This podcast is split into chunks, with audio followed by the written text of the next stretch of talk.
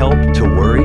40% of all things that we worry about never come to pass. Learn about a giant in our life called worry and the weapons that we have as Christians to conquer this giant. This message is the eighth in the series Gigantic.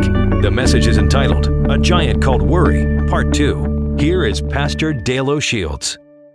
Amen. Grab your Bibles, your teaching sheets as we turn our attention to God's Word on this Mother's Day weekend. I want to wrap up a message uh, that I started a couple of weekends ago talking about a giant in our lives called worry. In this series, we've been talking about giants that we need to overcome, not external big things in our lives, because all of us have those things, but the internal giants that hold us back, that keep us down. For four weeks, we talked about a giant called pain in your soul. How do you overcome that? And then we talked about a giant called anger. How do you conquer anger in your life? And this weekend, as well as the last one we were together in this series, we're talking about a giant called worry. All of us at some point in time experience worrying. For some of you, you maybe are what we call a worry wart. That all the time you are worried, and if you don't have anything to worry about, you're worried because you have nothing to worry about. It's just the natural pattern of your life. It's how you've grown up. It's how you've learned to process life. And everything is a bit anxious for you. And some of us have personalities that are a bit like that. And what we're talking about is learning how to actually conquer these things. How do you and I get a handle on worry? We talked last, last time we were together about the fact that worry is an enemy that you and I have to address spiritually. It's not just a nuisance in your life, it's not just something that's sort of bad you have to deal with from time to time. The Bible calls it a sin, the Bible calls it a spiritual enemy that you and I have to fight, have to overcome, and deal with. We talked about the fact that if you and I are going to conquer uh, the, this enemy called worry, we have to know God as our Father and know Him in a real meaningful relationship as Father God to us, and also know that He's our friend, as we just sang about. He'll never leave you, He'll never forsake you. And so that's the beginning point for overcoming worry. But this weekend, I want to talk to you about three more things that are vital if you and I are going to conquer worry in our life. And the first thing for this weekend is that we have to learn how to live responsibly. If you want to overcome worry in your life, you have to learn how to live in a responsible way. Now, to live responsibly means that you take proper care, you take proper consideration in the way that you live and in the way you make decisions. Because if you take proper care and consideration in the way you live and in the way you make decisions, you'll make better decisions and you'll have less possibility of things to worry about, right? Because sometimes the things we're worrying about is all because we've not made very good decisions and we've not managed our life well. And when you don't manage your life well, you have these things that are sort of loose ends that are always out there that you're trying to sort of wrap your arms around. And many times it's a cause for a lot of anxiety. So let me quickly talk to you about what it means to live responsibly according to God's Word. First of all, it obviously means to live obedient to God. You have to live obediently. You begin to take the Bible and do what the Bible says. And then you choose to live wisely. Wisely is a word that means that you live your life based upon right principles. See, most of us live our lives on the basis of feelings, emotions, and the Bible is very clear that while emotions have value and meaning to us, and they add, if you will, color to our lives, meaning at times to our lives, your, your emotions are never designed to drive your decisions. Decisions ought to be made on the basis of wise principles, and so wise people use principles to guide them. If you and I want to live responsibly, we have to live faithfully. What I mean by that is doing the best you can with what you have in the moment. So you can't do anything with what you don't have, but you can do something with what you do have. And everybody has something in your hands that God has given to you right now responsibilities and opportunities in this moment that you have in life. And what I'm saying there is don't live in a fantasy world, live and work in your reality. We all have a reality to our lives right now, and faithfully living means that I take my reality, whatever it might be, and I apply myself diligently to it. Then we also ought to live honorably. If you want to be responsible, you have to have an honorable life. As live with integrity, live in a way that attracts the respect of other people. Live in a way that you value your reputation. The Bible says that a good name is better than, than gold or silver. That this whole idea of living your life in a way that other people can say, Yeah, I'd like to follow their example. It's an honorable way of living, and then live your life favorably. That means in a place and in a position and a mindset where God can, can cause His favor to rest upon you. It's interesting in Luke chapter 2, verse 52, you can write down the reference. The Bible spoke of Jesus as growing in wisdom and in stature and in favor with God and man. Jesus grew in wisdom and the way that he lived his earthly life.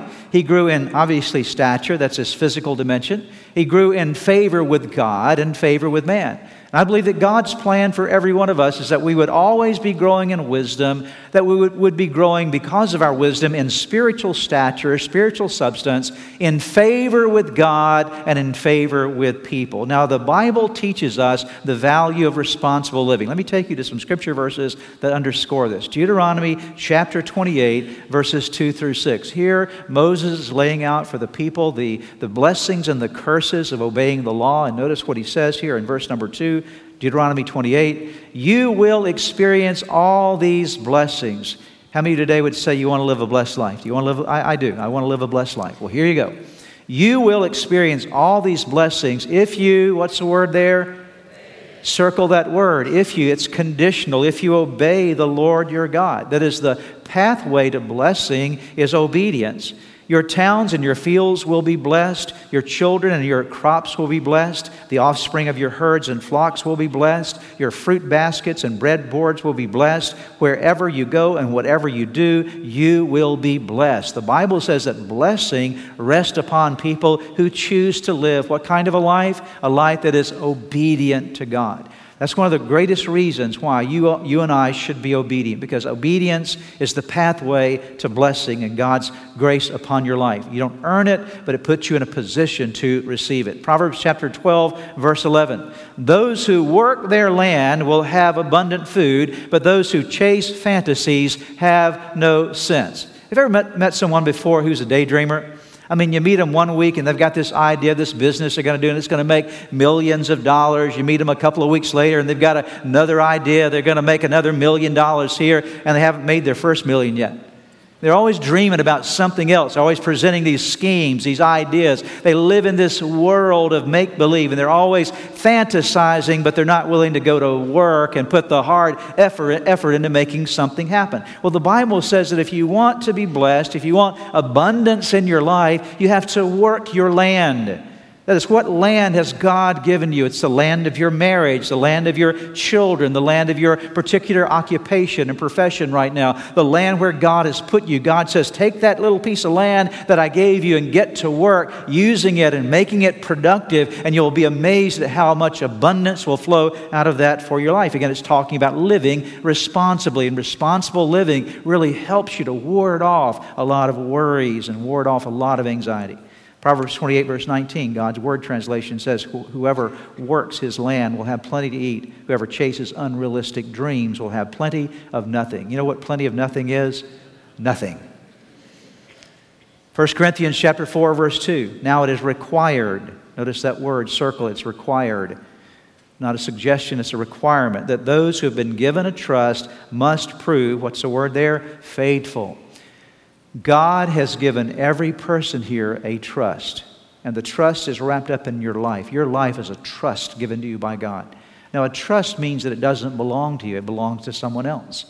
And your life and my life really doesn't belong to us because our life is a gift from God, isn't it? The very fact that you have breath, that you're able to breathe and live, the Bible says that in Him we live and move and have our being. And so your life has been entrusted to you by God. And the Bible says that it is required. God requires that of people who've been given a trust that they should exercise that trust with faithfulness. Now, responsible living, responsible living will not protect you from all trouble. But I will tell you this it will protect you from a lot of trouble in your life. When you choose to live obediently and choose to live wisely and faithfully and choose to live honorably and choose to live in a way that you can be favored by God in your life, it will ward off a lot of your worries, a lot of your anxiety. So, how are you managing your life? So, if you manage your money well, you'll have less money worries. If you manage your marriage well, you have less marriage worries. Whatever you manage well, you have less worries in regard to. Here's the second thing for us this weekend. First thing, live responsibly. Second of all, if you're going to overcome worry, you have to learn from the past, hope for the future, but live in the present. Learn from the past, hope for the future, but where do you live? In the present. Let's talk about past, future, and then we'll come to present. Past. What is the value of your past? Many times you and I will hear messages. In fact, I've preached a number of messages that are absolutely true when I talk to you about removing yourself from your past. Looking, don't look back. Don't look at what your life has been. And there's a lot of value in us not spending our time focused on the past. Paul said, forgetting those things which are behind me. And so, while there's value in us learning how to forget the things of the past, there's also some value in us remembering some things from our past. And the primary value of your past is this it provides you a foundation of education. Your past has one primary purpose for your life. Even in your mistakes, you hopefully have learned some lessons from them. Hopefully, you have some wise lessons that you've gained throughout your life that you can look back on in the midst of times of trial and times when you would be tempted to worry. And there is a lesson back there that you can bring in today that will help you to avoid anxiety and worry in your life. Looking back is okay as long as you're looking back at the right things. Now, what is the right thing to look back on? What right things should we look back on that help us with our worries? Very simply, this. When you're finding this moment when anxiety is filling your heart and mind, you're worried about something, it's really pressing it upon you and stressing you out, take a moment and look back and remember the faithfulness of God in the past. Remember how He got you through that situation you faced last year, or that situation you faced five years ago, or something you encountered a decade ago, or maybe something that just happened last week. But you look back and you're reminded of what God did then, how He got you through, and the remembrance that He was with you then. That means He's still with you now. If He got you through then, guess what? He's going to get you through now. And so, the remembrance of your past, you learn lessons of faith from your past. See, the saddest thing that can happen to us is to go through stuff and we don't learn a single thing from it. And there are a lot of Christians that are like that. God has delivered them time and time and time again and helped them get through stuff in their life, but they never stop and look back and remember it in the present moment of worry, fear, anxiety.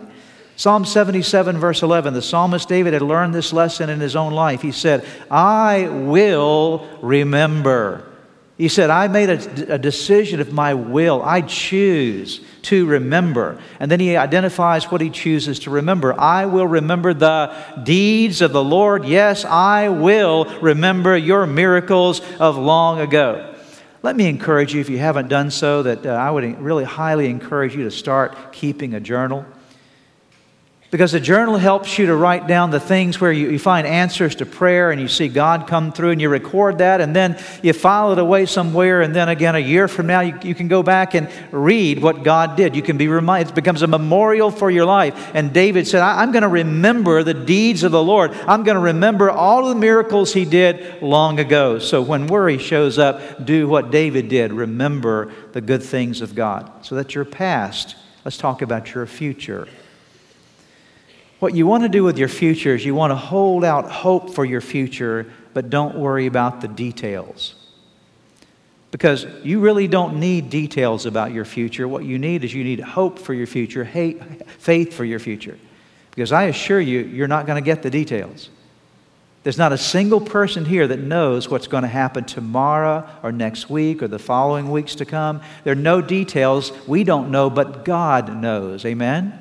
And this is important for us to grasp because oftentimes anxiety comes when we stress ourselves out about the details. How is this going to happen? And how is that going to happen? And what if that doesn't happen? Or what if that does happen? And so worries and fear begin to accumulate because they're all focused oftentimes on what is to come that we can't figure out. And God says, listen, don't worry about the details of your future. I have the details under control. What I want you to do is simply hope in me and put your faith in me and know that I am the God of your future. You may not know what your future is, but I am the God of your future. Jeremiah 29, verse 11. If you have not committed this verse to memory, you should commit it to memory. It's one of my favorite verses in all of the Bible. For many of you, you'll say, Yes, Pastor, that's one of my favorite ones as well. It's a tremendous promise from God. Notice what he says For I know.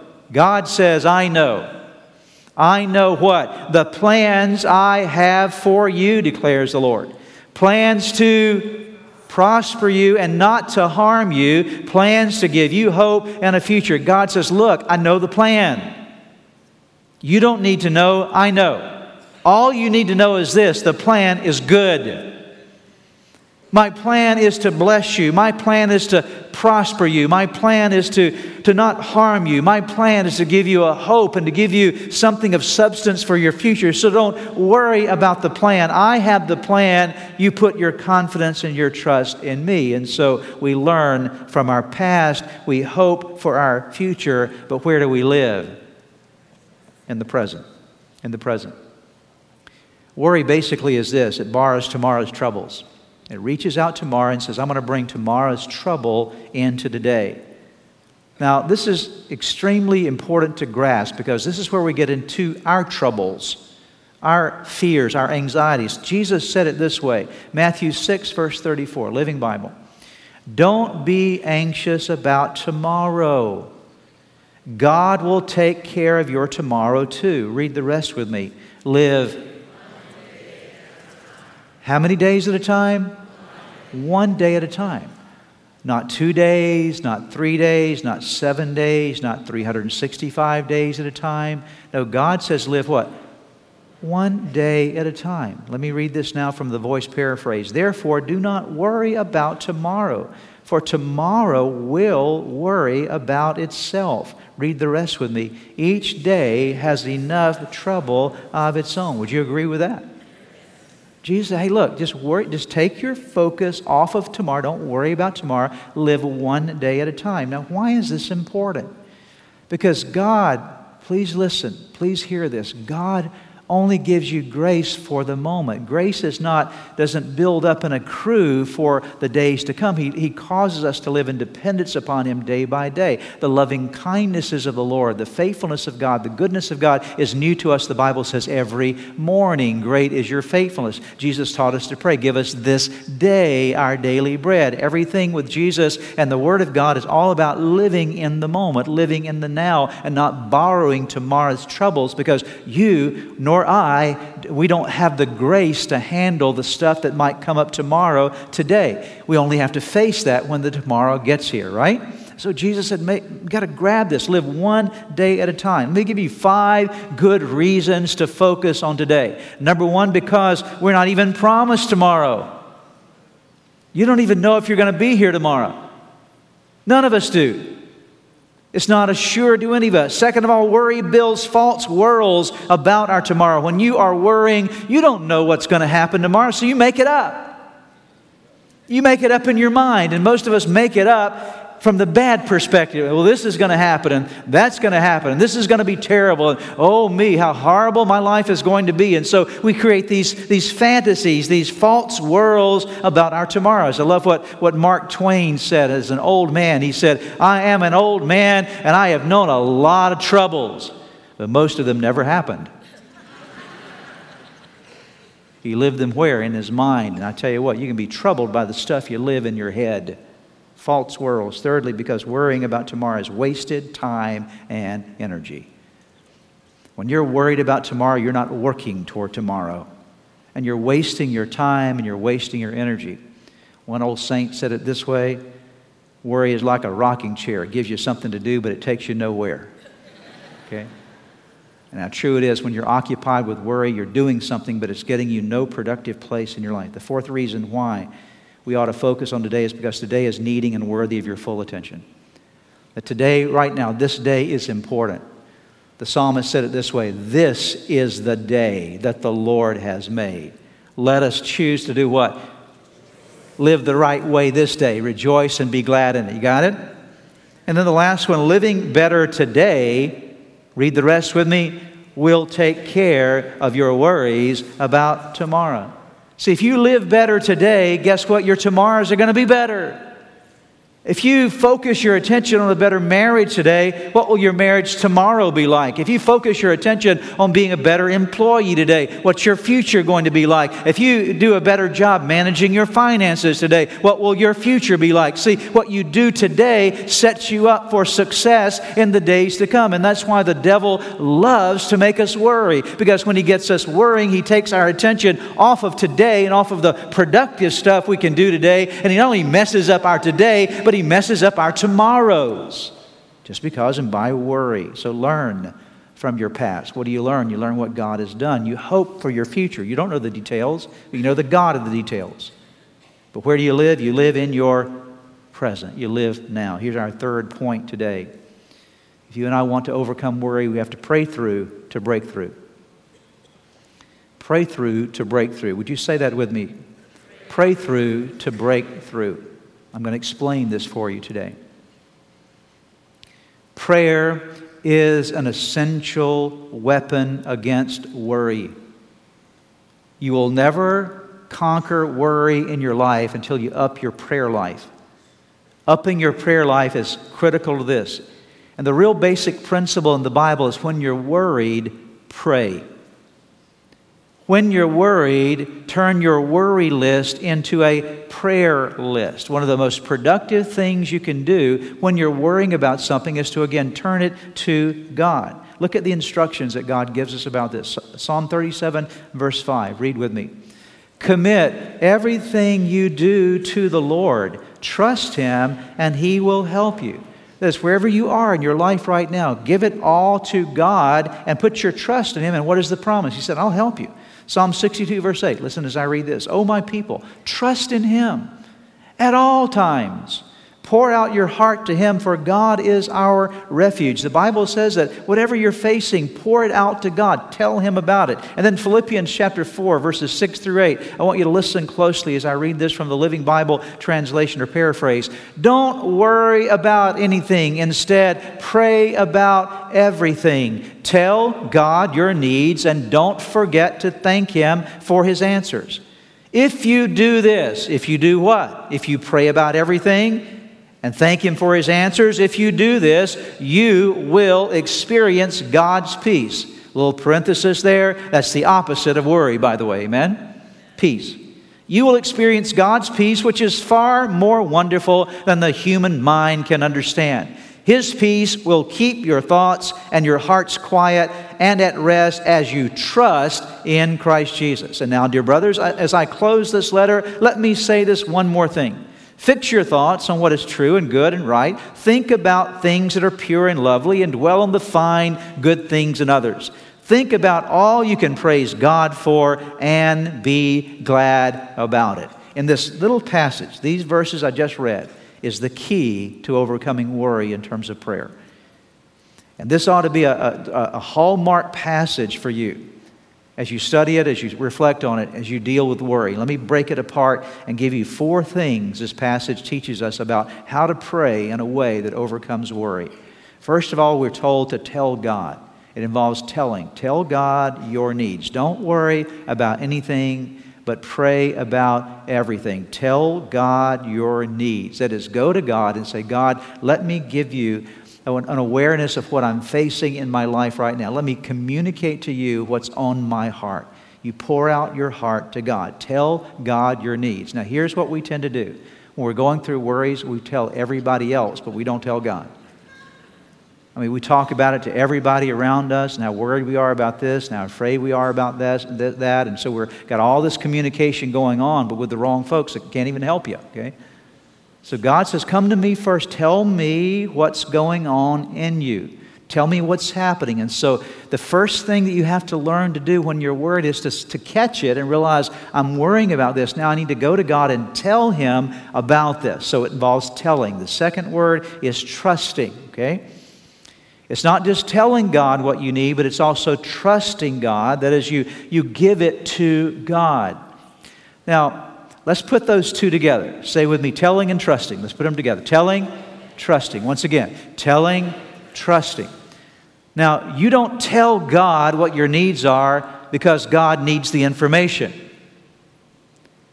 See, God already knows, right? God knows everything. He's the omniscient God. And so it's not like you come to God, God, let me tell you what I'm worried about. And God says, wow, I didn't realize that. Okay. My goodness. I better do something.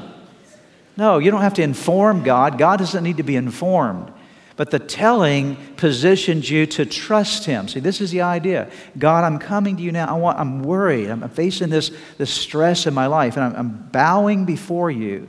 And I want to tell you what's going on, the worries that I'm carrying inside of me. And I'm telling you about it. But ultimately, here's what you want to do you want to transfer the need and the pressure that you feel, the stress and the anxiety that's inside of you, you want to transfer it from you to who?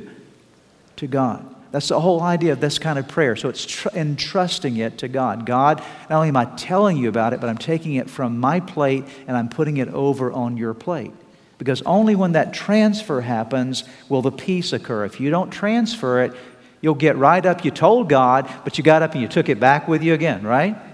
I, I, I know this because I've done it a lot of times, okay? And you have as well.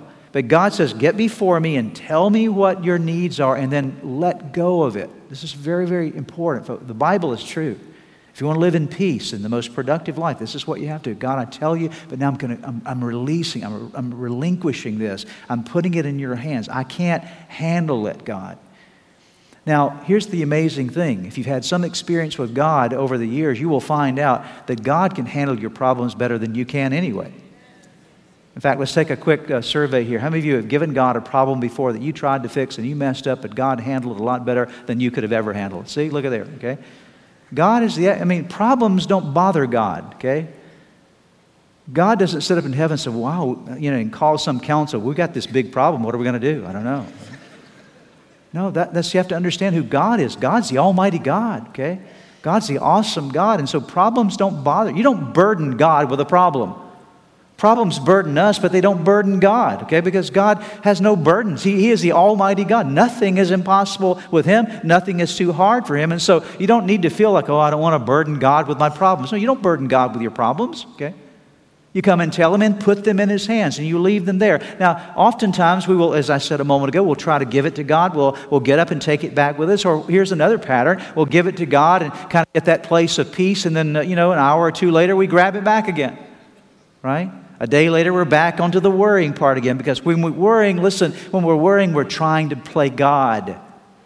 That's really what we're trying to do. We're trying to control things, fix things, trying to play God. And so, first of all, you tell Him, then you entrust it, you trust it to Him. And then what's the third word? You pray a prayer of thank, thanking God, thanking Him. All right, write that one down thanking.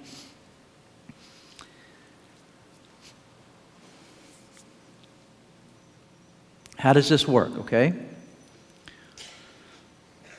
Let's say that I have a need in my life, and I go to, let's say, Brother Rick over here, and I say, Brother Rick, I've got this need. Would you stand up, Rick, if you don't mind? Let's say that I was going to, I'm going to use Rick here just for a moment. Let's say I come to Rick and I say, Rick, I've got this need, and I can't handle it myself. And Rick says, No problem, Pastor. I, will take care of it for you, okay? I have the resource, whatever's necessary. I'll take care of it. You don't worry about it. I will take care of it, okay? So there's been a transfer. I now entrust that problem to Rick. You follow what I'm saying? Okay? Because he's my friend. I give it to him. He says, I've got it. What would my next words be? What? Thank you. Why? Because I, even though the problem hasn't been fixed yet, the transfer has occurred, right? I've already given it to Rick. He says, I've got it. I have it under control. And so my next response is, Thank you. Now you can sit down. Thank you, Rick, very much. Listen to what the Bible says Philippians 4 6 through 8. Listen to it again. Don't worry about anything. Instead, pray. Now, if you don't pray, you better be worried, okay? Because prayer is what offloads your worry. Don't worry about anything, but instead pray about everything. Tell God your needs, and don't forget to Circle it. Don't forget to thank Him for His answers. Now, when do you thank Him for the answers? After the answers come or before the answers come? When did I thank Rick? Before the problem was solved or after the problem was solved?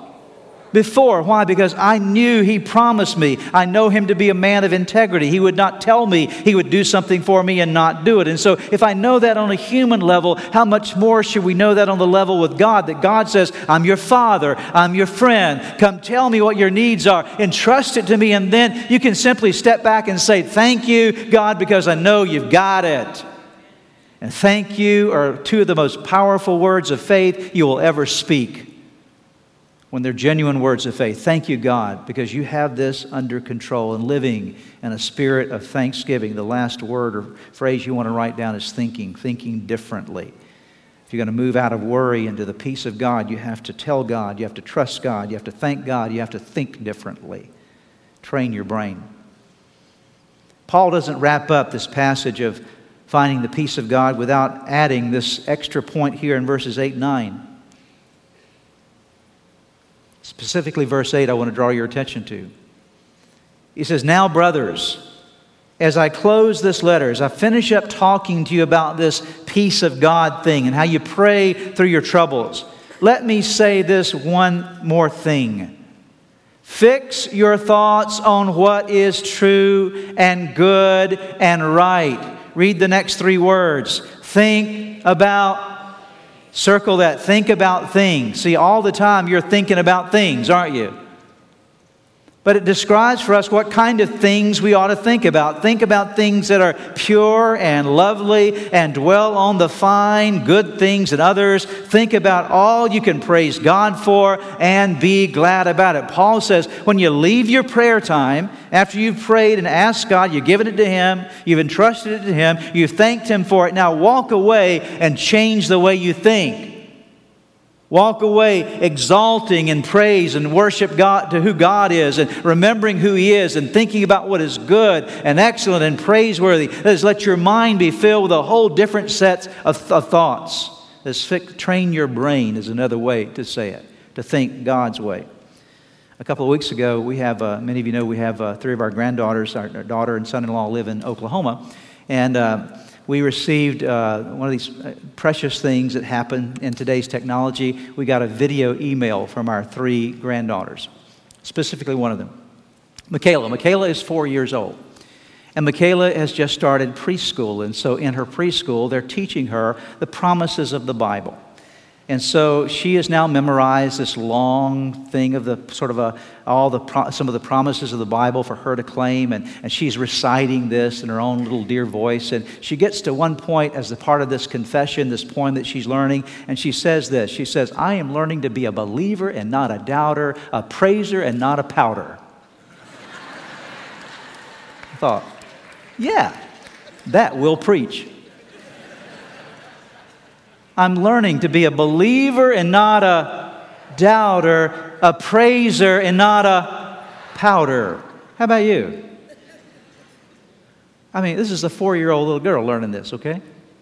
But I think it would do us well when we wake up in the morning after we've given our stuff to God, say, God, today I choose to be a believer and not a doubter. I choose to be a praiser and not a pouter. I choose to let my life be oriented in this direction. I'm going to think the right way. What are we learning about worry? You have to see it as an enemy. It's not just a nuisance, it's a spiritual enemy you have to attack. You have to know God as your Father, know Him as your friend, know that He is your Father God. If you don't know Jesus Christ as Lord and Savior of your life, today you can know Him and put your faith in Him, and you can know God as your Father and as your friend. And then choose to live responsibly. What do I do? What am I supposed to do with my life so that I'm warding off worry by being a responsible person? What can I learn from my past about God? How can I hope in God for my future? And how can I live effectively in my present? And how can I learn to make a decision that I'm going to pray through to break through? Let's bow our heads together in prayer today. Father, we thank you for your word. We're so very grateful for the opportunity we have of studying. Thank you that your word is alive and rich. It gives us meaning and purpose in life and gives us instruction how we are to live. And today we ask that you will take this message on worry and seal it in our hearts, that it might become more than just information to us. Let it become true revelation and application. Let us live it out by the power of your Holy Spirit. And Lord, I especially pray today for anyone that's here who's never given their life to Jesus. I pray that this morning would be the time they would open up their heart to you, that this would be the day they would welcome you as Lord and Savior of their life. We thank you for it in Jesus' name. Well, perhaps as you've been watching today's broadcast, something's been happening inside of you. Maybe you felt a stirring in your heart, something that's reminded you that you need to get some things right in your life with God. The first way we start in that journey with God is to open our hearts to Jesus Christ, to make Him the Lord of our life, to turn all of our life over to Him. And that begins with a very simple prayer. I want to lead you in that prayer right now. It's a prayer that you can pray right where you are. Would you bow your head with me and pray this prayer? Say these words, say Jesus. Just acknowledge that He is Lord. Say, Jesus, I invite you into my life today to forgive me of all of my sins. I need you. I want you. I want you to take charge of my life. Be my Lord and Savior. In Jesus' name. Now, if you prayed that prayer with me just then, I want to encourage you with the promise of God's Word that says when we call on God's name, When we call on the name of His Son, Jesus, there's salvation that's brought to our lives. He changes us on the inside, from the inside out. And the Bible says that if any person's in Christ, he's a new creation. Old things pass away. Behold, all things become new. And that's what's happened to you today as you've opened your heart to Christ. Let me encourage you, you need to take some next steps. The next step is to make sure that you get into a good Bible believing church where you're studying God's Word, to make sure you get a copy of God's Word and begin to read it, to spend some time each day in prayer. We have some resources available for you through our website. We'd love to provide those for you. Just let us know that you need those and we'll make sure that we get them into your hands. If you've prayed with a pastor today and made a decision to follow Jesus Christ, we have some resources for you on our website. Just go to www.church-redeemer.org slash new beginnings. We pray that this message was a blessing to you.